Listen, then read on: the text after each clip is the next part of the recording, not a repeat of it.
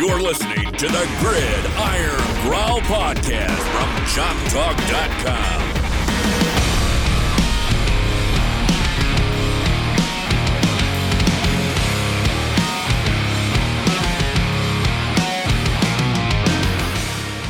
Welcome, everyone, to episode 49 of the Gridiron Growl podcast. This is none other than your boy, David Soderquist, along with Brian Fox Jr., the lead man in charge here at Chomp Talk. And we are joined by Connor Clarke from Gators Territory and Rivals.com to discuss the big recruiting month that Florida had.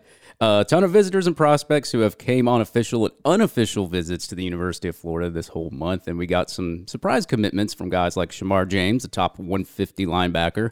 And another speedster actually clocked in faster time than Isaiah Bond did by the name of Chandler Smith, who clocked in at a 10.28 100 meter, which converts to a 429 if you for you 40 yard dash guys out there that aren't track experts. Uh, Florida also got a commitment from athlete Jamarian Burt, who worked out with the team and impressed the staff, and they offered him a scholarship. And also, Florida got them a kicker by the name of Trey Smack, a five star kicker per Kohl's Kicking, and that's not Kohl's, the place that you shop at. That's Kohl's Kicking, where they rank kickers, and uh, he's the number three kicker, number 10 punter. So Florida really needing a kicker and picks up an elite kicker from this class. So four commitments thus far this month for the Florida Gators and players like Mohamed Diabate, cluing us in on more possible commitments soon, and even Nick Evers' mother, mom, uh, Monica Evers, uh, even being as vocal, including us in as well on Twitter. So a huge recruiting month for Florida. And we will see what happens in the months and weeks to come and see if there are any surprises along the way. So, Connor, man, first off, going to go ahead and start off with the big name everyone is talking about and who kind of gave us a clue to when he is going to commit here in July or August or so. And that is a five star defensive line prospect by the name of Walter Nolan. What's the buzz from Walter Nolan thus far? So Walter Nolan's been making the rounds, as I'm sure everybody's seen on social media, Georgia, Alabama, Michigan, where it his parents have not been shy about letting everybody know that is where they want him to go. Uh, they want him to play college football up in Ann Arbor. Um, but he did make his visit to Florida. Obviously, his official visit was the first weekend in June. Everything went really well. Florida knocked it out the park. Um, and then he came back down to Florida only a few days later uh, for an unofficial visit on his way to or to Bradenton for the Future 50 camp. Now, from everything that I have heard and everything that seems to be going on around that situation, um, Walter Nolan really likes the University of Florida. Uh, he tweeted right after the visit that he was ready to shut things down, which was an encouraging sign for the Gators. I don't think a whole lot has changed after going on all these visits to Alabama, Georgia, Michigan. Like I said, obviously his parents have not been shy about where they want him to play football at the next level. But I think if the kid has his chance to make his decision, I think Florida's in a very good spot and could actually be the leader at this time. And Connor, right after his visit, he was pretty uh, adamant that a, a commitment was imminent. I mean, he obviously really loved his visit to UF. However, here we are four weeks later, and we still haven't gotten a commitment. He's gone to visit these other schools. Obviously, we talked about the parents. When do you see what kind of timeline do you see with him? I think he commits sometime uh, in the month of July or August. I think he, I'm pretty sure he wants to do it before his senior season starts. Um, now, with that, I can't give you an exact date. Uh, I think it'd be in that time frame, though.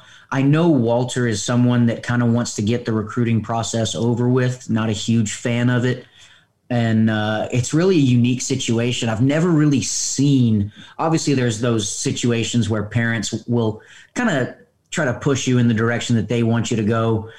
And most of the times, the parents went out, except for in the Landon Collins situation that everybody got to see on national TV.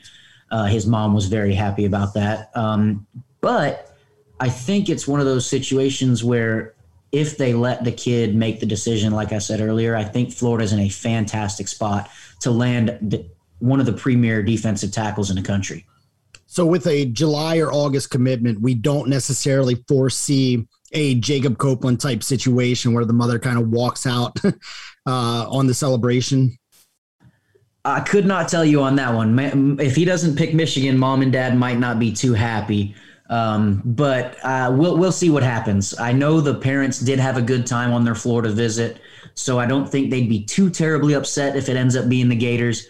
but they've been been very vocal towards uh, towards Michigan and wanting him to go there. Yeah, you tell him to learn from the Gator great Emmitt Smith there, and just let your kid go where he wants to go. All right, don't we don't want nobody going over there to uh, to Harbaugh in Michigan, and you know you know how that goes every year with them getting beat by Ohio State. But and other uh, other recruits that are the elite names that are the big names out there is uh, Evan Stewart. Now he's uh, been taking his visits as he should, as any elite prospect would. You know, free meals, free trips, all that other kind of stuff. I don't blame him. Every elite prospect should do it. Uh, he was currently been visiting Texas, but wearing Florida wristbands in a picture he sent out on Twitter. Uh, what's the latest you that you have on uh, Evan Stewart there? Another big time prospect that I think Florida's in a really good spot for. Uh, Florida, when they had him in on his official visit, really sold the NIL uh, name, image, likeness uh, law that's going to be going into effect here in a few days, and really knocked that presentation out of the park. Not to mention Billy Gonzales's track record with getting wide receivers to the NFL and his strong connection with Nick Evers, who's his seven on seven quarter, quarterback, and they pl- both play in the state of Texas. Uh, like you said, he's gone on all of his pretty much all of his visits now. He's been to Texas A&M. He's been to Texas. He was at Alabama this weekend. Um, I'm not sure if he has any more official visits left. He might. Um, but with the dead period getting ready to start now, there won't be anything for the month of uh, July. So Florida's in a very good spot and he's someone that I think will also commit in the July August timeframe. Yeah, Evan Stewart, a uh, another Texas wide receiver, Texas player. Uh, Florida really hitting the state of Texas really hard this cycle. It looks like, and uh, another name that Florida was in the running for. Now it seems to kind of fared off a little bit is Jaleel Skinner. Uh, he's, you know, he's been a big question in his recruitment. What's the uh, latest you got on Jaleel Skinner? He's someone that was very, very vocal about Florida leading his recruiting process just three, four months ago. Since backed off of that, he's from the state of South Carolina. So you always have to worry about Clemson in that situation. Right. Florida State's a big factor uh, in his recruitment as well. He just visited Alabama.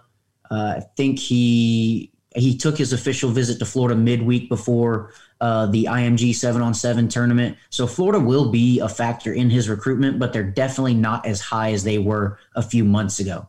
He's one of those kids that you you could really see going anywhere. I don't know that he has really one school that everybody's like, you know what, I have him pegged going there. So n- any of those schools being the choice wouldn't surprise me. But Florida's definitely not in as good a spot as they were previously. And with uh, CJ Hawkins already committed there at a tight end spot, do you see Florida going after any other tight ends in this class? Maybe some top ones or maybe some, you know, top 150s, 200s, somebody in the top 250 around that range or that region? Yeah, so I mean, they're obviously still actively recruiting Jaleel Skinner. They're also recruiting uh, tight end from Georgia named Oscar Delp.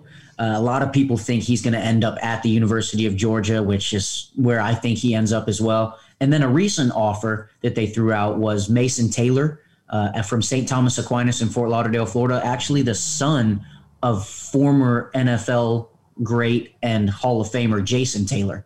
So he got an offer from Florida, I think about a week or two ago. And uh, he's someone that Florida will continue to recruit hard. Not somebody that plans on committing anytime soon. So that could go the, the distance, and we could see Florida make a strong push for him late. All right, where does Florida stand right now with Addison Nichols, the uh, interior offensive lineman uh, from Georgia? So I think I think he had Florida in his top five, but they're towards the bottom end of that. I think they're about four or five in that range. I think he's someone that ends up at uh, Tennessee. I think he's got family ties to to the Volunteers. Uh, absolutely, tied in a spot that Florida already has one recruit at, but could take to this cycle in another position. Uh, I, am going to go ahead and go running back here real quick. I know that uh, Greg Knox gets knocked a lot for not getting any kind of running backs, um, but uh, a few running backs in this class as well. Do you know of any running backs that Florida's really trying to hit hard this cycle? Yeah, so one, uh, I know he's your favorite. Terrence Gibbs is yes. someone that Florida's recruiting really hard. Uh, they look to be the leader. Uh, he's actually said that multiple times. He has the top two of Florida and LSU, but Florida is the clear cut number one school in that recruitment. Uh, I think they're going to try to get him up to Friday Night Lights here towards the end of July, work him out a little bit and see how that knee's doing after the surgery. Yeah. Um, but he's someone that they're recruiting very hard, and hopefully they'll be able to get into the class if if everything checks out on that knee. Yeah. Do you expect it to be anytime soon? As far as It's just a commitment. a commitment from him, uh, I think you it'll be t- more towards the end of July if everything goes well on that knee. I think you could see Florida uh, get a commitment from Gibbs if everything goes well. Yeah, that that's my guy right there. I like his film, and, and like you said, hopefully that knee checks out really well. Because if it does, Florida just got a really good running back and uh, was a top top fifty prospect before he got hurt. And uh, obviously, you go down in rankings if you don't play. So that's what happened. I mean, he's still in the top two fifty, so they still consider him a valuable asset as a running back. So we'll see what happens with that commitment. And uh, offensive line is also a big need this cycle. It's it's been a big need for a while, to be honest. Uh, with the commitment of Tony Livingston, top 150 uh, prospect there, and Florida could add some really good high quality depth to the offensive line with a guy by the name of Tyler Booker for IMG Academy.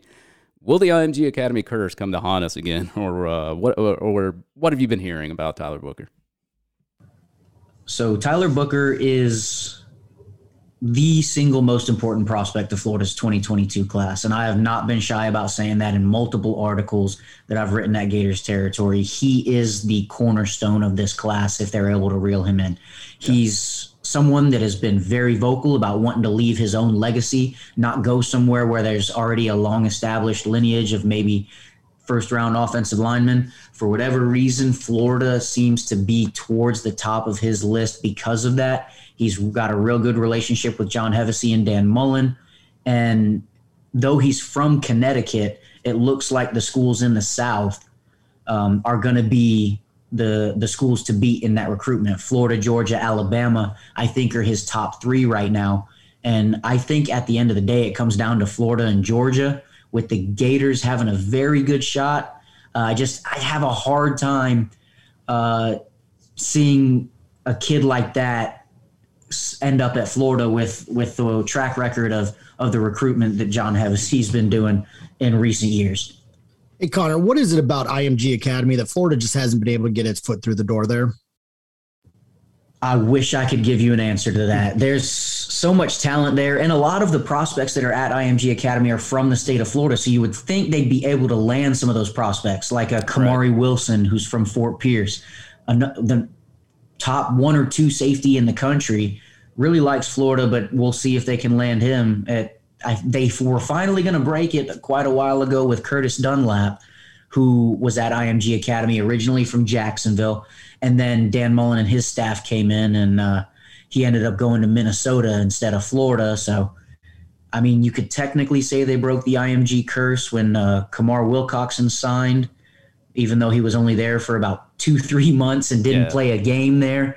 Um, if you want to grasp at straws, but uh, I, I really couldn't tell you why IMG is such a hard, hard, uh, hard pull for for the Gators.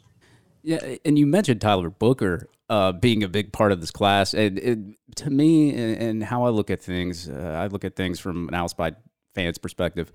Uh, Walter Nolan, I think, is going to be huge because I mean, if his commitment time somewhere in July and August, if we can get a commitment from a, a high ranked five star like that, it usually makes other elite. It gets the attention of other elite recruits. So uh, elite recruits want to play with other elite recruits. So you know they call it the domino fall, the domino effect or whatever. And I'm hoping that come July or August that Walter Nolan does commit to the University of Florida. Uh, if he doesn't, I know a lot of fans are going to be upset. I'll be one of them. I think I think all of Gator Twitter will be upset if Walter Nolan commits to Michigan over Florida. But uh, yeah, uh, just hopefully we can get Walter Nolan into the class and it can start the domino effect the way that these kids are talking on Twitter. You know how they say we're going to get all these commitments now, so we'll see. I want to I want to know who these mystery commitments are because if there's some people that were supposed to commit to Florida and they just committed elsewhere, then we're in deep trouble. uh, what are some other offensive line prospects you think Florida's going to go after? So they've got uh, another kid from IMG Academy, Drew Shelton. Uh, he is committed to Penn State right now. Took an official visit to Florida and was very clear that Florida is the school pushing the hardest for him to flip. He is from in that uh, that Midwest region, Pennsylvania, I think is where he's from. but he's been committed to Penn State and hasn't been shy about his his love for the University of Florida and the way they're recruiting him. So I think he's someone to keep an eye on. I don't know that they'll be able to pull that flip off, but he is someone to keep an eye on. Uh, and they've offered a couple more offensive tackles recently. Um, one of them is Jacob Hood, who's looking to schedule an official visit with Florida in the fall. Says that uh, Dan Mullen and John Hevesy contact him and his mother probably two to three times a week. Um, someone that want they want to get on campus. He's a very large kid, about six foot eight, 330 pounds. Um, and then as far as the rest of the offensive line goes, you're looking at some other blue chip prospects that Florida's kind of on the outside looking in for. Um, and then you unfortunately get down to those three star kids that a lot of the fan base doesn't ever get very excited about because they're not blue chip prospects. But you've got a, a Leighton Nelson from Orlando here in Boone High School that had Florida in his top five and plans on committing in July as well, is another notable name. Right, absolutely, and uh, hey, a lot of fans out there on Twitter are, are, are worried about Florida State's recruiting class because they're what the number three class right now, and I keep trying to tell them it's still early. Um, I say let the games be played first. Uh, what do you think about Florida State's recruiting class right now? Do you think that they're going to be able to out recruit Florida this cycle, or do you think the games get played and a lot of decommitments start happening? So I think Florida State's recruiting class right now is pretty solid. Uh, a couple really good prospects: Travis Hunter, Sam McCall. A uh, couple guys along the trenches, Quayshawn Sapp, that Florida was recruiting hard. Uh, but like you said, the games have to get played. So we'll see if they are able to put a solid product on the field. We see it every year with, well, not every year, but the last three to four years with Florida State, where they have a little bit of momentum before the season starts, and then that kind of falls apart once the games actually are aired on TV and they go four and seven or four and eight. Uh, same thing with uh, with Miami. Yep. Miami was the same way. They were the offseason champions where they'd recruit really well, get a lot of those kids to commit, and then during the season they'd have a subpar year, and then you'd see a lot of kids decommit and go elsewhere. A lot of them would go to Florida. So I think Florida State's got a lot of momentum on the trail right now, but we'll see how they fare once the games actually get played. Connor, I think what a lot of Gator fans want to know is when does Florida get that offseason momentum? You know, it looked like maybe finally they were starting to get that with the visits in June and all the good words that were coming out. And yet they only get a couple of, of uh, commitments. Uh, one of those from a kicker uh, that nobody had ever heard of before before this, uh, and then the other one being a, a three-star wide receiver or athlete, whatever you want to call him. Uh, there's there's a lot of question marks. I think when does Florida get that offseason momentum, and then translate that into a good year on the football field and really just capitalize from there? So, if you've ever watched Dan Mullen's recruiting, a lot of his uh, bigger uh, bigger wins have been during the season.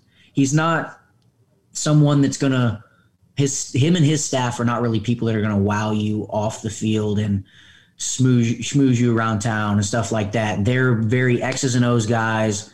Um, so when we say the games have to get played, that also that may be a detriment to a team like Florida State, but it's a positive for a team like Florida. And yes, the offseason is really the time you want to get your recruiting class going and kind of close out your recruiting class during the season.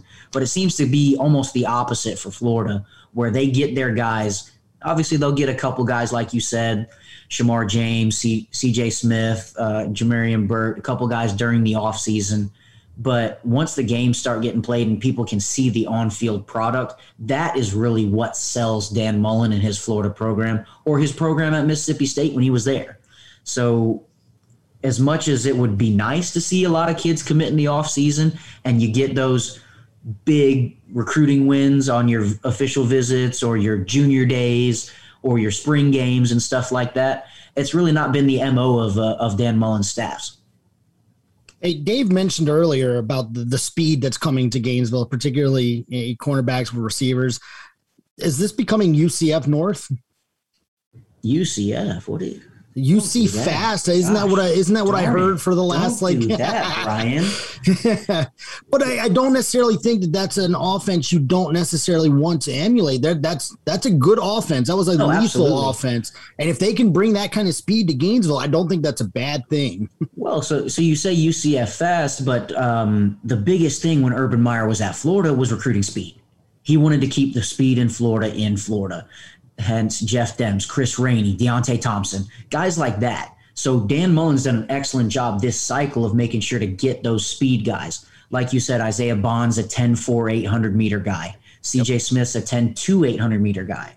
And then Julian Humphrey from Texas, the cornerback's a 10 5 500 meter guy.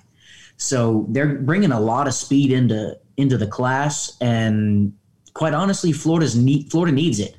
Uh, they didn't have a lot of elite top end speed in the wide receiver rooms. Obviously, Van Jefferson was a fantastic route runner.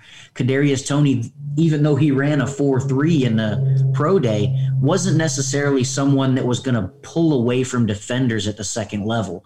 He's really quick, but not that straight line top end speed, and you get that with guys like Isaiah Bond, C.J. Smith, because they've they've truly lacked that recently in their wide receiver room.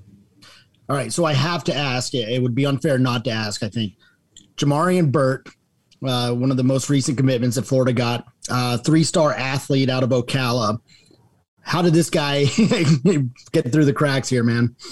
Um, yeah, so he's a kid that came up, camped early in June. They brought him back for a private workout, and I guess they liked what they saw uh, from the in-person workout. Uh, his measurement on our site's about six foot six foot one, 175 pounds, so not overly big. They're recruiting him to play cornerback, though he's listed as a wide receiver on Rivals or an athlete uh, on other sites. But is someone that when I turned on the film, I wasn't overly impressed with, to be honest with you. A kid that didn't really jump out off the off the screen, which is what you want when you bring a kid into the to a school like the right. University of Florida. Now, I didn't get to see that private workout that they put him through. So he very well could have made a huge jump and he could prove everybody wrong in his senior season. But from what's readily available to the public, it was a questionable take, in my opinion. Yeah, it just seems like a really odd take in the middle of June. uh, we still have, you know, six months of this to play out. And, and for for that take. It just, I mean, obviously, a lot of people question the staff and their ability to recruit anyway, and and it's reasons like this where I think the fan base is justified in having those criticisms. No, you're absolutely right. Like I said, a, a questionable take in my opinion, and someone that I think is more along the lines of somebody you would take later in the cycle, not somebody in June. Is somebody that you maybe fall back on later in the cycle. Yeah, it was questionable for me, but I, I just don't. You know, I'm not one of those guys. It's, you know, we're not bashing kids here. None of y'all did, but I'm just saying I'm not one that's going to be like, oh, well, this kid wasn't worth it or anything like that. Let's just hope that they saw something that we didn't see, and hopefully maybe caught a diamond in the rough somewhere. But uh, yeah, I mean, it was definitely something you didn't want to see in the middle of of, of June or and, and coming into July, especially Friday Night Lights coming up. But uh, you know, I, I, I didn't understand it either, and a lot of people on Twitter and, and social media didn't understand it either. But you know, it, it is what it is, and and also Elijah Blades posted on his Twitter he's moving out of College Station, but has not given a clue to where he's going. And he actually, I think he has a picture, just a blank picture on his Twitter, so he, he's definitely not letting anybody know where he's going. Uh, where do you see Elijah Blades ending up at? So I think he ends up at Florida. Uh, I don't know when he'll be able to enroll. Uh, I know summer classes have started uh, as far as summer B, getting all those kids on campus, get them in the classroom and get them in the weight room. But he is a, a fifth year college guy, so I don't know how much getting him into the weight room at Florida right now would be a benefit because he's been in a college weight program. Um, so I, I I don't know exactly what's going to happen as far as his process goes, but I do think he's somebody that ends up at Florida in the end. One thing I find really interesting about Elijah Blades is I think that Connor, had we talked to you five years ago during the recruitment of Elijah Blades, you probably would have said the exact same thing. So here we are, five years later. It's kind of come full circle. Um, kind of, kind of interesting there. Hey, Florida got uh, Jadarius Perkins from Mizzou. He enrolled at UF just a few hours ago, actually. Um, is there any competition there? Does that is that an indicator that maybe Elijah Blades isn't coming to campus? Do you think they have any any significance toward each other? No, actually. Uh, so Perkins is somebody that they took in just after spring. Uh, they were going to take him regardless. They're completely independent of each other. Uh, Elijah Blades is somebody that if he wants to be at Florida and if he can get into Florida, he will be at Florida. So they're going to take both of them. I know they really like Perkins as a versatile defensive back, not just a corner. So they think he could play nickel, safety, or cornerback. Um, and he could very well be a person to step into the nickel role right now that's kind of been in flux since Chauncey Gardner Johnson left Florida. So um, as far as Blades goes, if he comes to Florida, I think he could be the person to step in as the starter opposite Kaiir Elam. And they like to rotate those positions. So you'll obviously have your Jaden Hills, your Jason Marshalls, and guys like that get their crack at it. But I think if Blades comes to Florida, he'd be the starter opposite at corner. And then Perkins is one of those utility guys that you can kind of move around and put wherever uh, he fits best and wherever you can get your best players on the field. Now, with Florida going after both Perkins and Blades, should fans be concerned about DB play this year? So I wouldn't say concerned, but there's really not consistent production outside of Kaiir Elam. You lose Marco Wilson, who to everybody's dismay was not exactly a fan favorite this year. Yeah. Uh, but he was he was a solid performer his first couple years, and then for whatever reason, things kind of fell apart this year. Um, but outside of him and Kaiir, they didn't really have much experience behind them. Jaden Hill got a little bit of play this year, but Jason Marshall's a true freshman. Avery Helm is a redshirt freshman that didn't play much last year. So, and those that's really your two deep right there. So bringing in guys like Perkins and Blades, I don't think is a an indicator of how bad I would say the cornerback room is, but just to add depth and add experience. Right. And depth, I think, is going to be an issue for this team at almost every position. So that there's nothing wrong with doing that, especially at a position in the defensive backfield that struggled as mightily as they did last year. Dave, one more thing before um, before we get off of the, the recruiting bit a little bit. Uh, you mentioned that Florida landed a five star kicker in Trey Smack. Uh, I think a lot of people did. Uh, wait, what? Because I think a lot of people thought that Alex McPherson, the brother of Evan McPherson, uh, was going to be the heir apparent. And that never happened. And uh, this was kind of confusing, I, I think, to a lot of Gator fans. Connor, what do you know about that situation? Yeah, so uh, obviously, when you hear that there's another brother, a younger brother, you think, okay, they're going to come in. The Townsend brothers did it, and were wildly successful at the University of Florida. It looks like Alex kind of wants to uh, forge his own path. Uh, grew up an Auburn fan, as far as I know. Um, and I think Auburn ends up being the spot for Alex. But he was on his official visit, I think, two weeks ago now. And right after that official visit ended, Florida offered Trey Smack. Now, I don't know the ins and outs of the whole situation, but from an outside perspective, it looks like he kind of told them, hey, listen, I appreciate you guys recruiting me, but I'm not going to come here. So please go get your other guy. And with that being said, it ended up being Trey Smack. They offered him. Uh, he committed two days later. He's a five star kicker on Kohl's.com. So Florida fans can stop complaining about not, not landing five stars um, number three kicker in the country, and uh, really has a really powerful leg. I, he's I've seen a couple videos of him hitting from 60 and 65. So he's someone that I wasn't really on my radar either.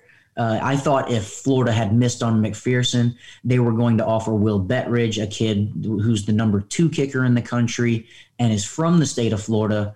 But I guess the coaching staff really liked what they saw from Smack better than what they saw from Bettridge. So they decided to offer him, and he committed two days later. So now you've got a real fun name for Mick Hubert to say on the radio when he's calling the games.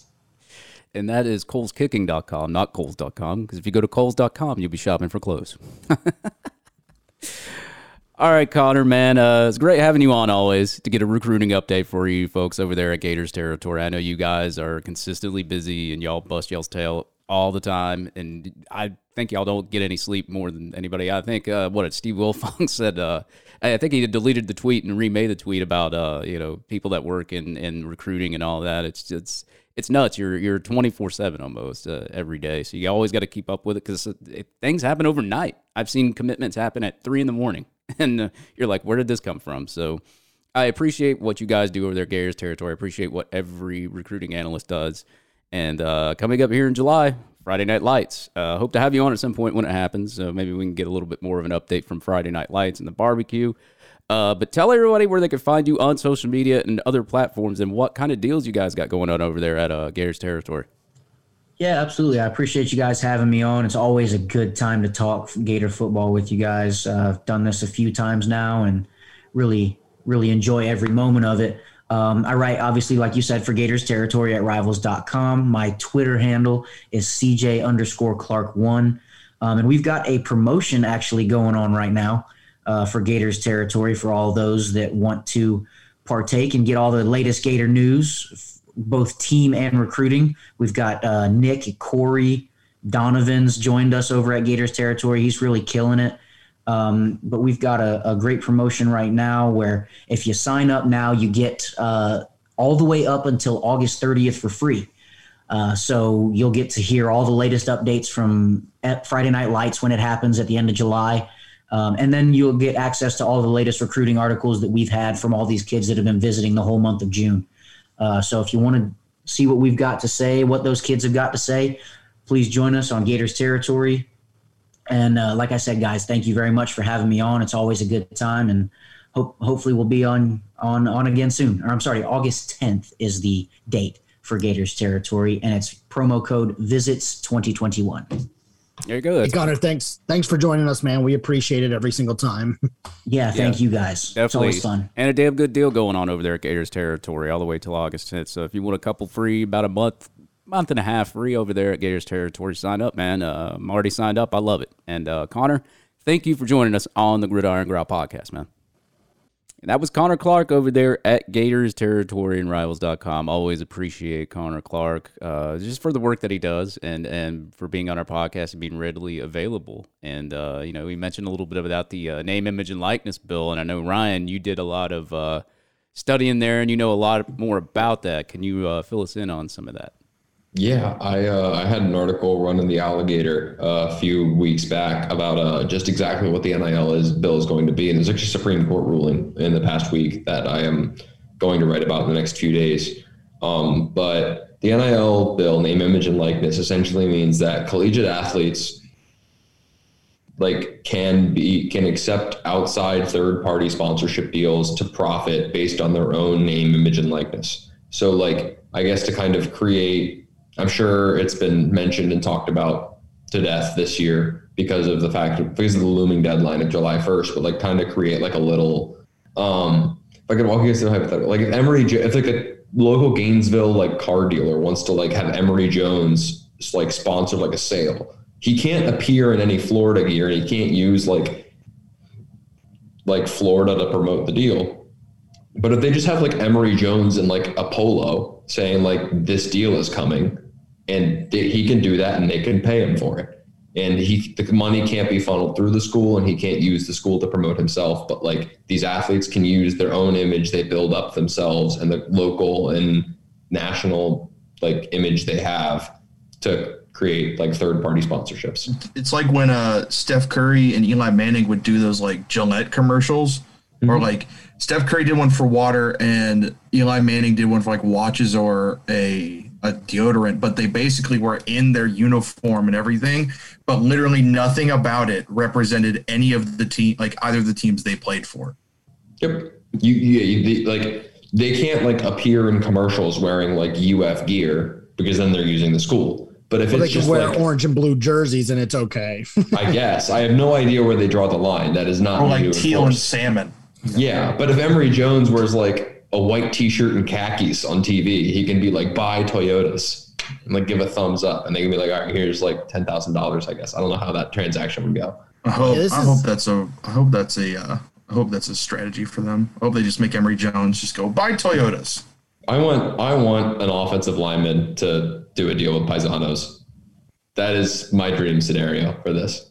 Yeah, with any of the fast food places, do Pizza Hut, Domino's. Domino's is a Gator thing, right? Domino's is the Gator pizza people. It's the one that's everywhere, so I would assume so yes. yeah, that's that's what the press box always gives us. Domino's, Domino's, Domino's, all all Domino's everywhere. I can smell it before I walk in some days. I'm like, oh, this is what we're doing today. Let's go. this this is this is kind of a game changer in college football and college sports in general because it's not just football, right?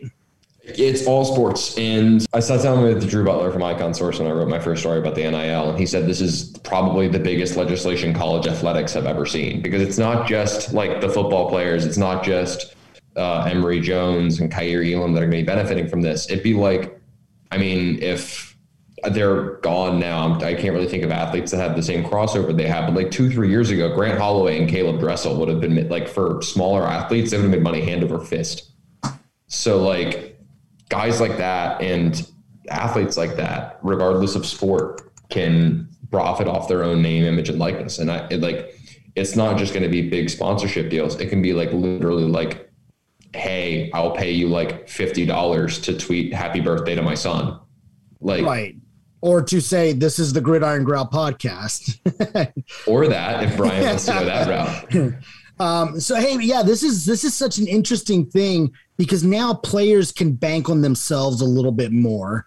Uh, guys who are questionable draft picks in their junior year can now say, "Well, you know what? I can earn money by coming back to school." So maybe they've now you know put that in their heads as well. But we we spoke about players banking on themselves.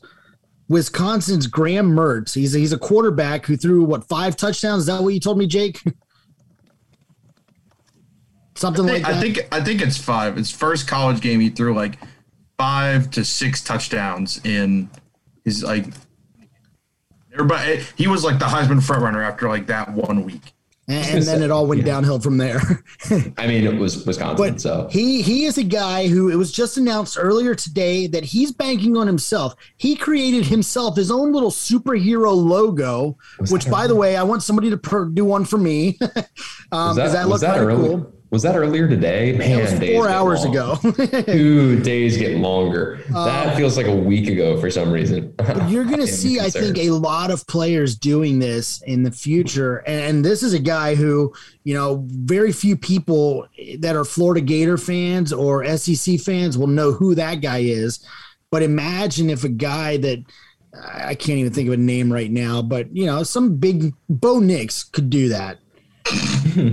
Keep laughing, guys. I know it's hilarious.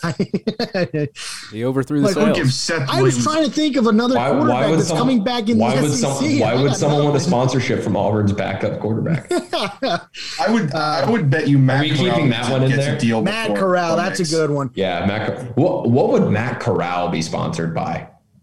Golden Corral? That'd be a natural partnership. Yeah, there you go. Yeah, but you know he's going to um, go for something bigger. He wants like Ferrari or something. Whoever does Or is in- Mac is Matt Corral if you take him out of an Ole Miss uniform big enough to get something like that? I think there are very few college athletes that are big enough that if you take them out of their like Trevor Lawrence would have done great. Trevor Lawrence Yeah. lost out on Trevor Lawrence lost out on tens of millions of dollars by this not being ready when he was in college. But like if you like Emory Jones in a Florida uniform, everyone's like, yeah, 100%. If you took Emory Jones out of a Florida uniform and just like Nobody knows who him- he is. Yeah, like Florida fans would know who he is, but like if you put that, if you aired that commercial in like Oregon, they'd be like, "Who is this guy?" right. So well, I think a lot of, I mean, the NFL took a lot of primetime ch- talent in the quarterback position. Who's the quarterback at Ohio State right now? Not one of us can answer. Don't answer if you do know. It's okay. I'm trying to prove a point here. It- it's uh, uh, uh, but but that's I the can point. name Like two. that's okay. We don't know which one's starting. It's okay. that's, that's a valid point. so so here just a quick question and i want to go go everyone here who which gator do you think is going to be the first one to sign an nil deal and is there anybody that you think might sign like who would you see pairing up with something kind of unique or, or fun or funny I got Zachary Carter. Zachary. Oh, I was gonna go Zach Carter. Uh, can I give should a have jumped fun quicker jake Can I give a fun one? Someone I think actually might do something really wholesome based on the last few months. I'd love to see what Gervon Dexter can do with this. yeah. Oh, that's my boy. Eight six three. Dude, I, I'd love to see what Germont can do with this. It's like, especially with the um some. I mean, the video of him like giving up, handing out food a few months ago. I feel like Germont could do some really cool stuff with this. What about Yeah, I would take either Dexter or Diabate what what about I don't think Dia. I don't, I'm, or Brenton Cox. Diabate Brenton Cox might- could be one. Brenton Cox. Cox, I think, is very possible. I, I think What about- Cox has been waiting for this. We've really mentioned five names before any of us threw out Jacob Copeland. Really? Copeland has already signed deals. Let's be I was, honest. I was gonna say that's kind that's kind of low hanging fruit. yeah, and Copeland's got his own superhero thing, I'm sure. Uh, the other name, the name that I told you guys before we came on, Trey Dean, I, I think there's a decent chance that he's already signed something, uh, you know, tentative on the first, of course. guys? You're you're, But, uh, you're leaving out Jean Delance. Yeah, we'll get him on You the know, podcast. you know who might you know who might really tap into the market and like Why Everybody did we not say silent. Kaiir Elam? well I think I think Elam's like too quiet. Almost. I mean he's definitely Juan the Leonard's most- too quiet. He's got a New Balance thing. So yeah, but like how many New Balance Kawhi Leonard commercials do you see? I've seen a few. Okay. Okay. Um, know. Every but no, time- I was gonna say, you know, in like one in like a year or two, do you know how many local ads Anthony Richardson's gonna get? Oh, absolutely. Like how many how much stuff in the Gainesville area? They're gonna plaster him on billboards. Being being the homegrown guy, this guy is going to. I mean, if his star shines as much as we think it is, as much as Connor Clarke seems to think it will, uh, then yeah, this is this is going to be really uh, really fun to see what happens as far as the NIL goes with the local product. Um, If he's, yeah, a, if he's a halfway decent quarterback, they're gonna slap him on every billboard they can in Gainesville. Yeah, and hopefully the university will start taking the Heisman race seriously and maybe plaster his billboard in Times Square or whatever. All right, let's let's start talking. Um, I mean, we talked about the NIL that starts J- July first. So on the next episode of the Gridiron Growl, you may hear from some athletes. Who knows? um, we're we're asking David for donations to contact these people and and do your part, David. Yeah, Just take it out of Jake's paycheck. let me yes, exactly. let me Yeah, search half of nothing is still nothing, Ryan. Okay. let me search for all that money I got in my wallet, man. Hey, uh, a really my other pants. interesting, guys, a really interesting development happened in the College World Series this weekend between Friday and Saturday. Uh, Jake, I want I want to give you a chance to kind of take this one and run with it, and uh, you know we'll we'll talk about how it ties into football and basically give our opinions without giving our opinions. Yeah, we're gonna we're gonna break down a potential Mickey Mouse World Series opportunity for Vanderbilt. Um, so basically, what happened was NC State um, had a COVID outbreak, basically, and they had four people test positive, which is technically by their standards an outbreak. But the way it worked was really weird. Beginning of the week, they had no positive tests, and then by Tuesday, their coach, after they beat Vanderbilt to go uh, two and zero, and they wouldn't have to play again until Friday, their coach Elliott Avent went on record and said, "Yeah, we got a couple guys who have uh, there's a bug going around the house or around the the team, and we got some guys who are sick, but he didn't know it was COVID." So hearing that they had sick players, the NCA starts testing them, and they had already moved out one of the people who felt sick out of the room or moved his moved his roommate out. And so they've already been separated. So the one guy tested positive, and NC State thought they could get the roommate if he tested out. They test him every day and he tests negative every time he could play. Well, turns out he was positive too. So then what happens is they start seeking out more stuff and then end up getting two more positive tests the morning before their one o'clock game on Friday against Vanderbilt. So it delays it by 45 minutes. So they basically said, all right, if you're unvaccinated, you have to come down with us to the hotel and get uh, and get a COVID test. You're vaccinated, you can go play. Well, then I believe after that they did another round of testing, and about 11 p.m. their results started trickling. They actually ended up having four more people test positive for COVID, all of them vaccinated. So by one o'clock, they basically said, "Yeah, your season's done. We can't have you play. I mean, you basically are at outbreak levels now, and you know, whatever the NSA wants to give an excuse about whether it's uh, player safety or things like that, they said we can't let you continue in this tournament, so you're going to have to go home.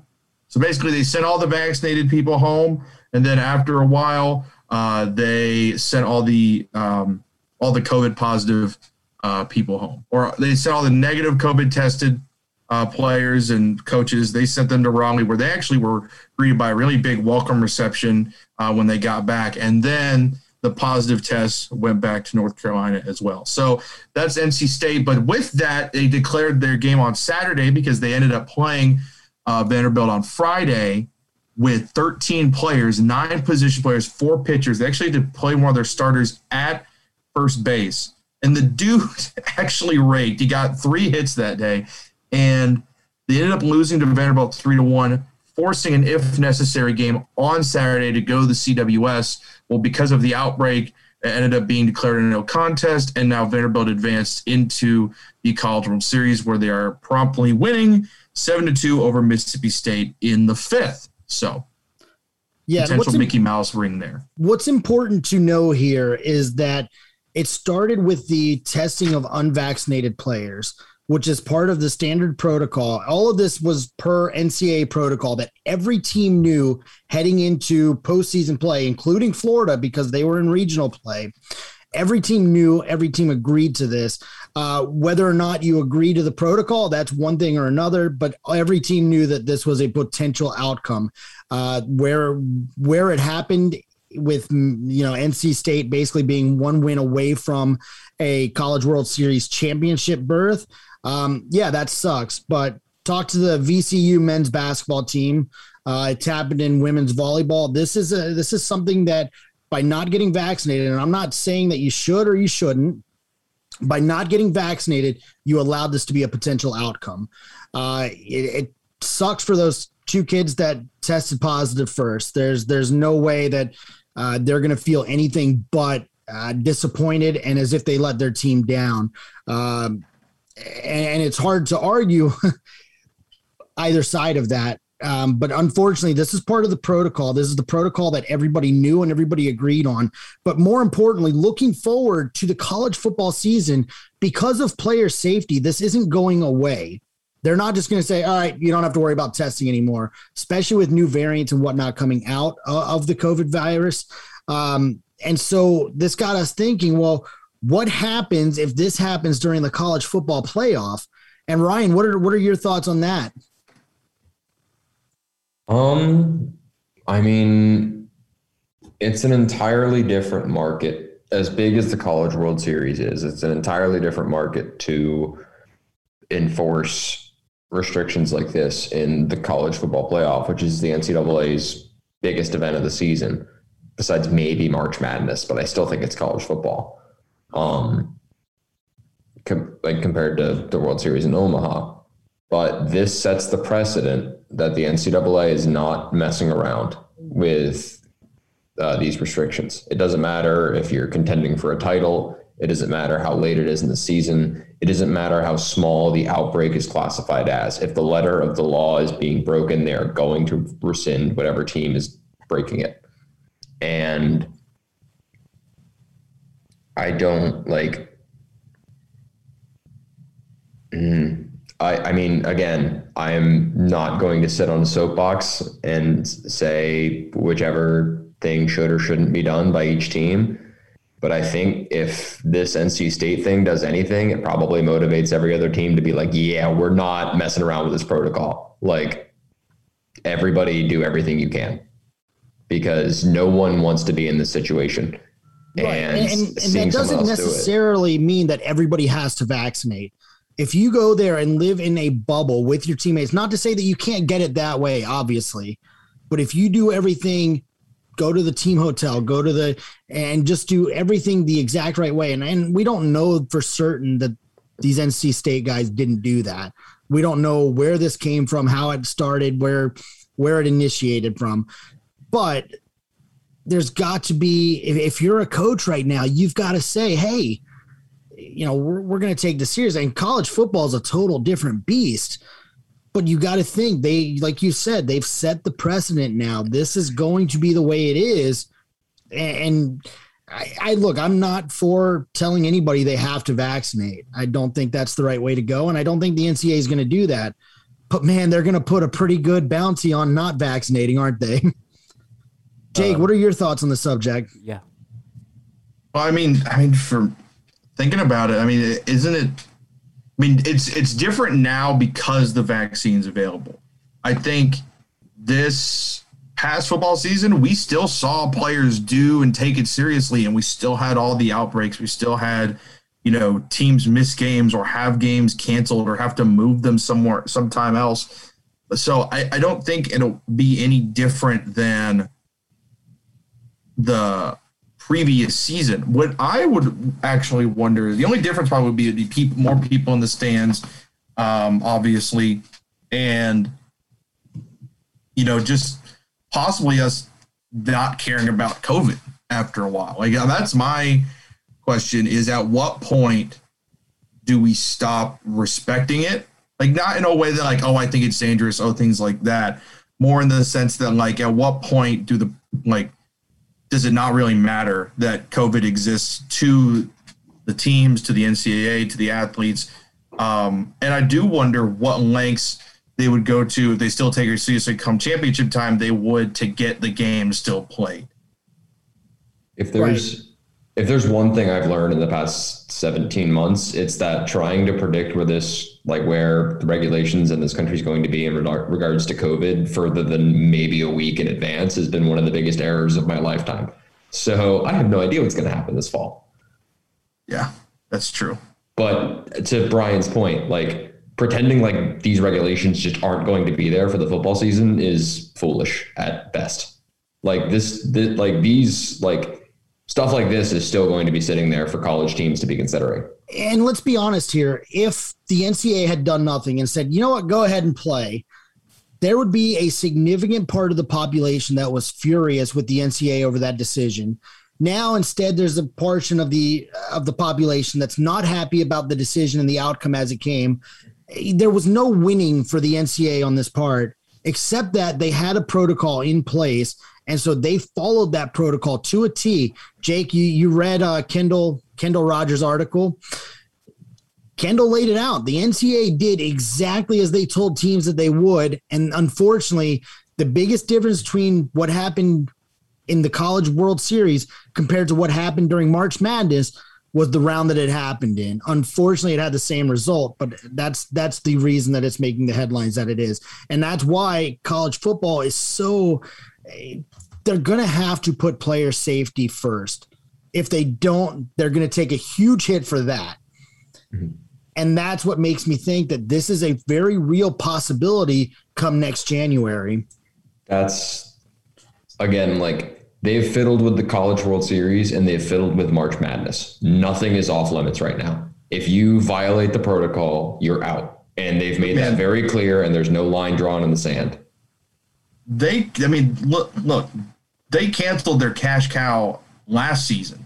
Mm-hmm. I mean that's that's money the NCAA needs, and they just said not even going to try and play it. When like so they're willing yeah. to cut stuff off, and I will say the NCAA is like the last person I want to say, hey, can you make I'll give me uh basically say like I'll make you a bet right now they make the right decision. I would never take that bet that the NCAA would do anything correctly. Guys, I, I want to ask you this. What do you think the viability of a bubble for the college football playoff being? So if you just put all the teams at one site, put them in a bubble, shuttle them just like you would, basically like they did with March Madness, that could work. And then you don't potentially have the interruptions that that could could very well happen.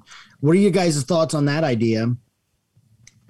My, I, I don't want to say issue. I feel like bubbles are a lot less logistical for football because with a thing like March Madness, you can have like five or six gyms in a hotel complex and be like, okay, no one comes in, no one comes out. And that's it. In football, you need to have a bunch of different fields for all these teams to be able to practice. You need to have a bunch of different fields for these guys to be able to play they're probably going to want to have fans in there. They're going to have to let them in. So they're going to be people coming in and out of this anyway.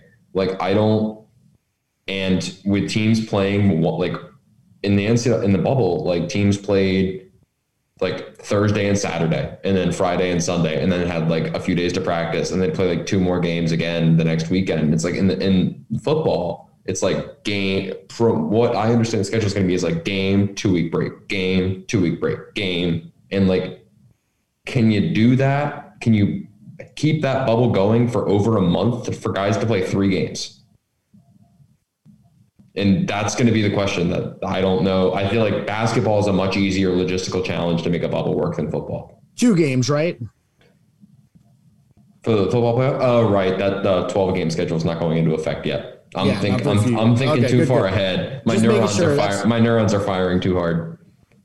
I just, I if if you told me that that was the only way you could guarantee that we would not have a similar situation to what happened, I think I'm taking the bubble option. Throw them Oh, in a hotel for a month, give them two weeks before the first game, let them practice however they need to do it, and then I, I think most college football fans would take it. At Mm-hmm. first, you would be furious about it.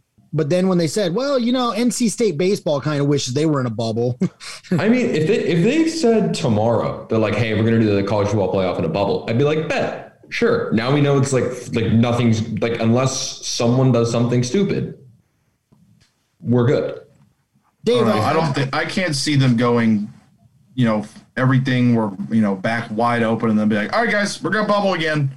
We're gonna do that. I just I just can't see them. It's too inconsistent. What, which is the NCAA's middle name, but still. Right. And and for the record, I don't disagree with you. But man, I'll tell you what, if if you have Florida as that fourth team in a playoff right now, and you say, Oh, Florida's got two positive tests, so we got to test everybody. Now you got four or five tests, uh, like what happened to NC State. There's going to be a lot of angry fans, not just Florida fans. As you saw with with NC State, they're considered the people's champion right now because of all the other fans that wanted them to just have the chance, not even to win. Again, again though, like these are big money. Like other than college football playoff, the NCAA is tampered with big money, big draw events for these sports, and the NCAA thing, like the NC State thing, shows like they're not worried about doing something that's unpopular. Like they had to know that they would get crucified on social media. Right. And if you're the athletic director for a Power Five conference team that has a realistic shot, if you're in Ohio State, if you're in Alabama, Clemson, uh, let's throw George up there, whatever. If you're one of those, aren't you almost vouching for, hey, we want these games to be played. We want to do anything that we can to guarantee that that's going to happen. And if it means a bubble for one more year, forever, who cares? Whatever the case may be, then let's do it. And that's where I think that you might see that kind of thing come up. I, I don't I like from my point I raised before, I don't disagree that the NCAA would take a bubble college football playoff over no college football playoff. It's just I feel like out out of all the sports championships they play, football would be a logistical nightmare just by the sheer amount of people involved and the sheer amount of space it requires. I'm not saying the NCAA wouldn't be willing to do that if they were backed into a corner or felt like it's their best option. But it's definitely going to be a logistical terror to make that work. Absolutely. Dave, what are your thoughts, real quick? No, that's all about the money, man. Fill the stadiums. I mean, yeah, that's that's pretty much the essential thing. I'm trying to get that gate. Right. Thing, see, speaking of money though, so say so we were talking about this earlier. Who would get a delay in a championship game and who wouldn't? Who would be treated with the utmost care? We'd obviously say that Alabama would be. So say Alabama's the national title game. They're like, okay, we're gonna move it a week. Well, or we're gonna move the game.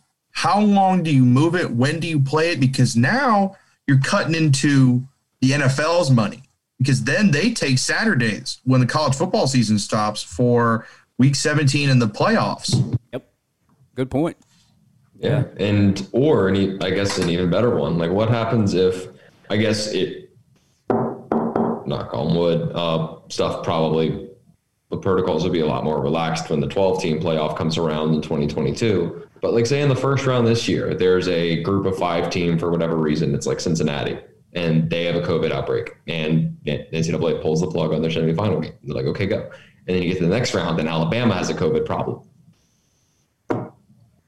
You Yeah. set you set the precedent that it doesn't matter. It's Nick but Saban, now your biggest cash cow is just sitting there. Yeah. Yeah, that's why I think a bubble might be the only way. But anyway, so moving on. I don't. I, I don't. I don't disagree. It's just if they decide on a bubble, Hey. I do not want to be the person who plans Do, it. do you no, thi- I, I completely hey, agree. Do you guys find it funny that Alabama rarely had any COVID problems last year, but every other team seemed to have some kind of issues? And I think Georgia and Alabama really didn't have any COVID issues, but everybody Are you else saying? Do I find it surprising that 19 year olds were terrified of disobeying Nick Saban? I don't know. I just uh, I, I, Ooh, I that's a that's a good take. I like that one. there's people that have followed the protocols and still gotten COVID, but I find it quite funny that Alabama never had any issues whatsoever with I don't, know how, I don't know how much I love the fact that that was just on air, but That was actually phenomenal. Uh, thank you. hey, Well, so Nick, just- I mean, well, Nick probably locked him in a cellar and said you can't leave. That's what happened. Yeah, they were if- just if stuck at there's the a- football facility. Like to, Yeah, we'll to say say that. to say what I just said in nicer words about Alabama. If there's one program that truly has exemplified di- diligence in the last like decade, That's the moneymaker. That's the moneymaker program right there. That and Ohio State. Hey, I, I do want to move over real quick. We do have the Olympics starting in less than a month now. Um, the Summer Olympics, they've obviously been delayed a year um, from last year. We uh, we're looking at at least 17 current uh, current or former Florida Gators uh, competing for the Team USA. Um, one of those guys had a pretty incredible run. Uh, and and Jake, I'm going to give you a Run. chance to talk about uh, Grant Holloway. Well, Grant will be competing in the 110 meter hurdles, and he was a 100th. Is that is that the correct the correct measure? Yes. He was one one hundredth of a second from breaking the world record. Jake, could you demonstrate what one one hundredth of a second would look like to me? Or No, no, like, no. I'd, I'd much- rather I'd rather you demonstrate what jumping the hurdles would look like. That man, that man probably ran the 110 meter hurdles faster than it takes me to get out of bed in the morning. I watched that and was like amazed. Just just the fluidity with the way that he ran. I mean, I, look, obviously he's been doing it a long time. He's a world record holder in numerous events. Uh, but man, what that man did was incredible. And just watching it, I, I'm not somebody who's fascinated by watching track and field. That was something that was pretty fascinating, fascinating to watch. Well, the, I mean, the, the with track and field, everybody watches the the short distances. They watch the 100 meter, the 200. They watch the you know the 110. So he's definitely one of the more exciting of the events that track and field holds. My favorite little tidbit about that 110 meter hurdles thing that I learned when I, I like just dug into it a little bit. Um, the guy like in 2018, Grant Holloway finished second at the U.S. Championships in the 110 meter hurdles, and he lost by two two hundredths of a second. They had to do rounding. I think one person had like 13 point like one four one four two, and he had like one four five or whatever it was. I don't know the exact numbers. The guy who he lost to by two like two hundredths of a second is the guy who came in second to him in the final heat.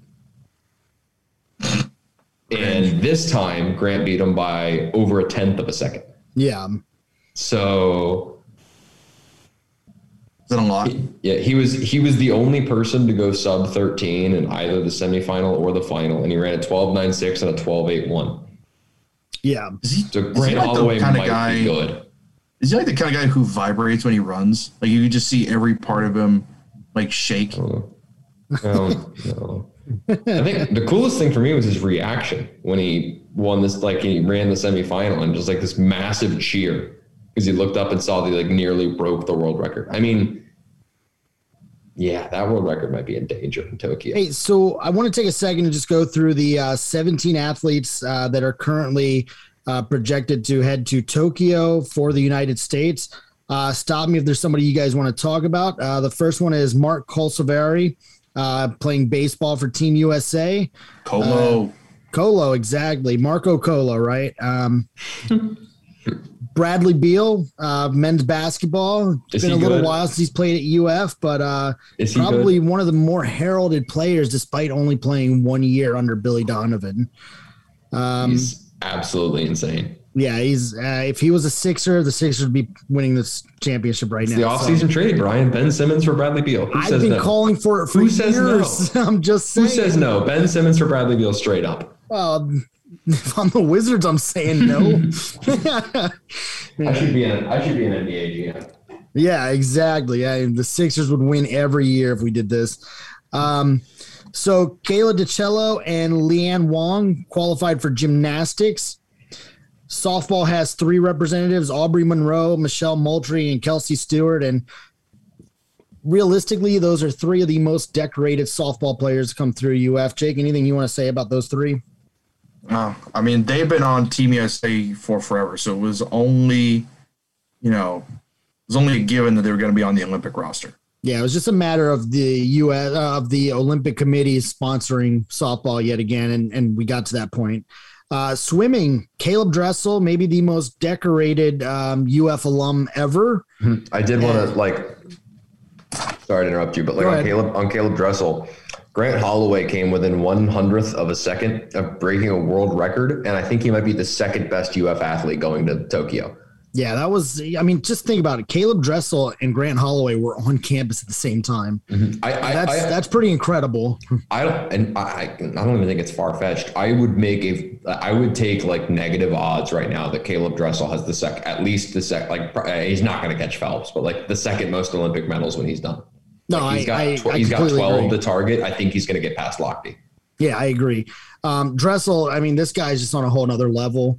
Uh, what he's been able to accomplish, uh, even before he left UF, uh, I made it a point to go and watch him compete at one swimming meet. Uh, I'm not a huge fan of watching swimming uh, because it's watching swimming. Um, but I did make a point to go see Caeleb Dressel.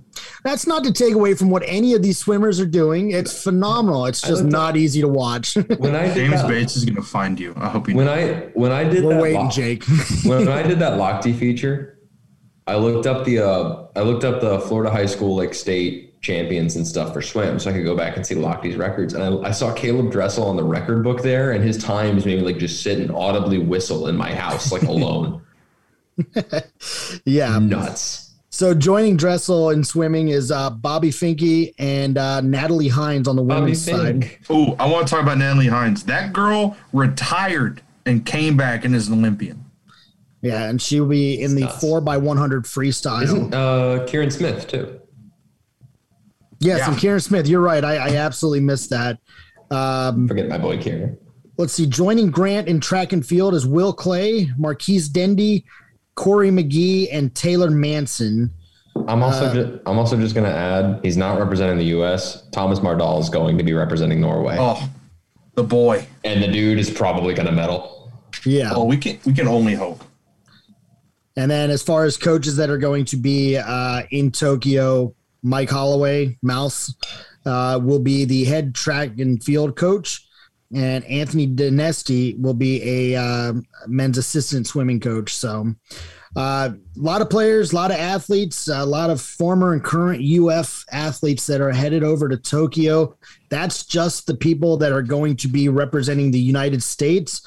Uh, there's a whole long list, a laundry list of people that will be competing, of, of athletes that will be competing with other nations as well.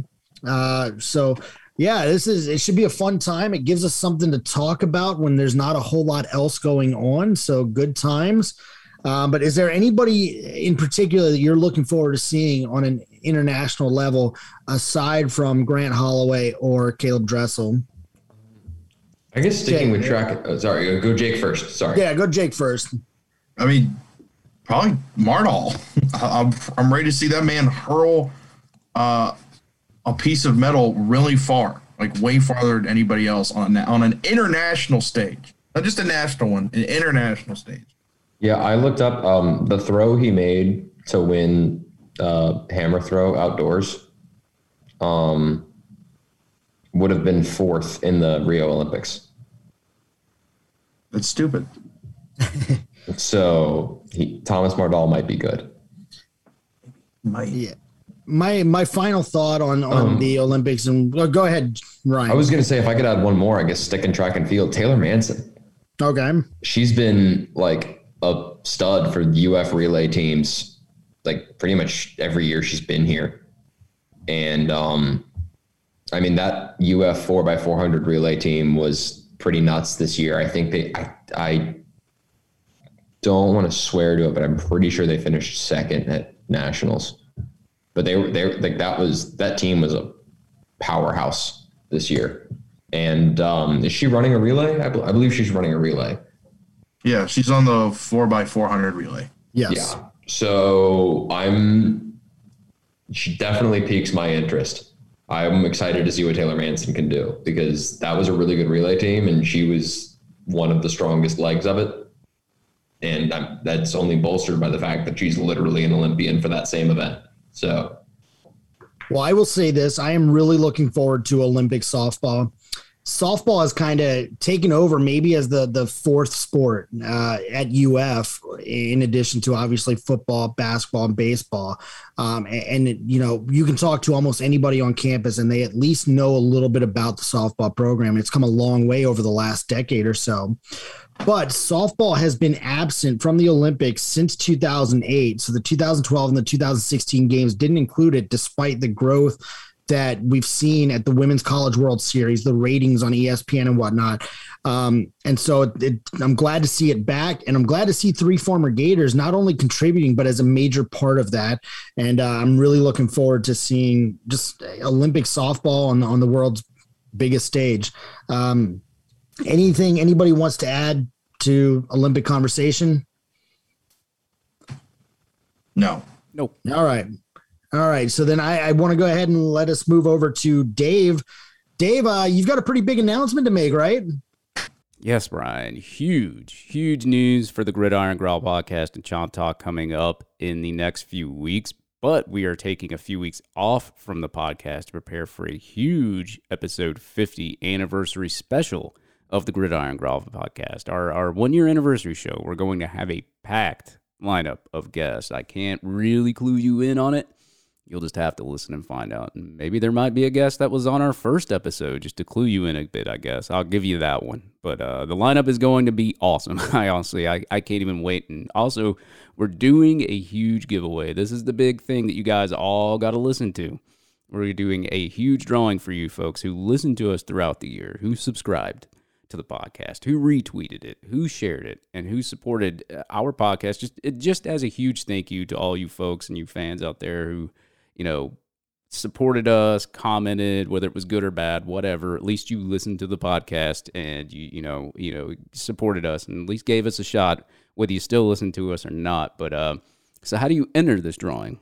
Well, there will be a posting of this episode in our official Twitter as we do every week. It's at gridiron underscore growl. That is at gridiron underscore growl. And we will pin the tweet so it stays up top for you folks. So if you click on our uh, official Twitter, there'll be a pinned tweet that stays up at the top. It doesn't go anywhere, it stays there.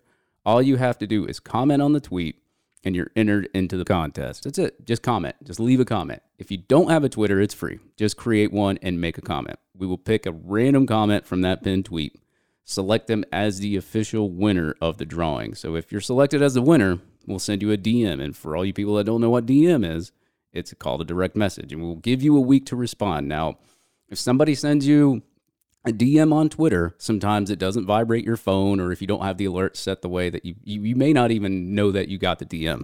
So, what I would do is after we we pick the winner uh, and announce them, we will announce the winner live, and we will send you a DM. So just check your phone, and once we send you the DM, just respond with your info. And if you don't respond within a week, we're gonna have to pick and redraw another winner. So, uh, but if you do get the DM we will ask you for some info. We will ship you the official prizes that we're giving away. And we're giving away some pretty cool, expensive prizes as well. So you definitely want to respond to that DM if you're picked as the drawing winner. But that's in the next few days. In the next few days, we will be posting the prizes that you can win in the contest in that same pinned tweet. So all you basically got to do is comment and you're getting some really cool stuff. Well, you will have the potential to get some really cool stuff. We can't give it away to everybody, only one person can win it. And it's just a huge thank you to everyone who supported the podcast and supported the Florida Gators as well. So, folks, that will do it for episode number 49 of the Gridiron Growl podcast. And like I said, we'll be giving a two week break for you guys to prepare for this super anniversary special of the Gridiron Growl podcast. But until then, man, enjoy your 4th of July weekend with good friends and family. And remember what we say here on the Gridiron Growl podcast every single episode in all kinds of weather we don't just stick together, but we also keep it together.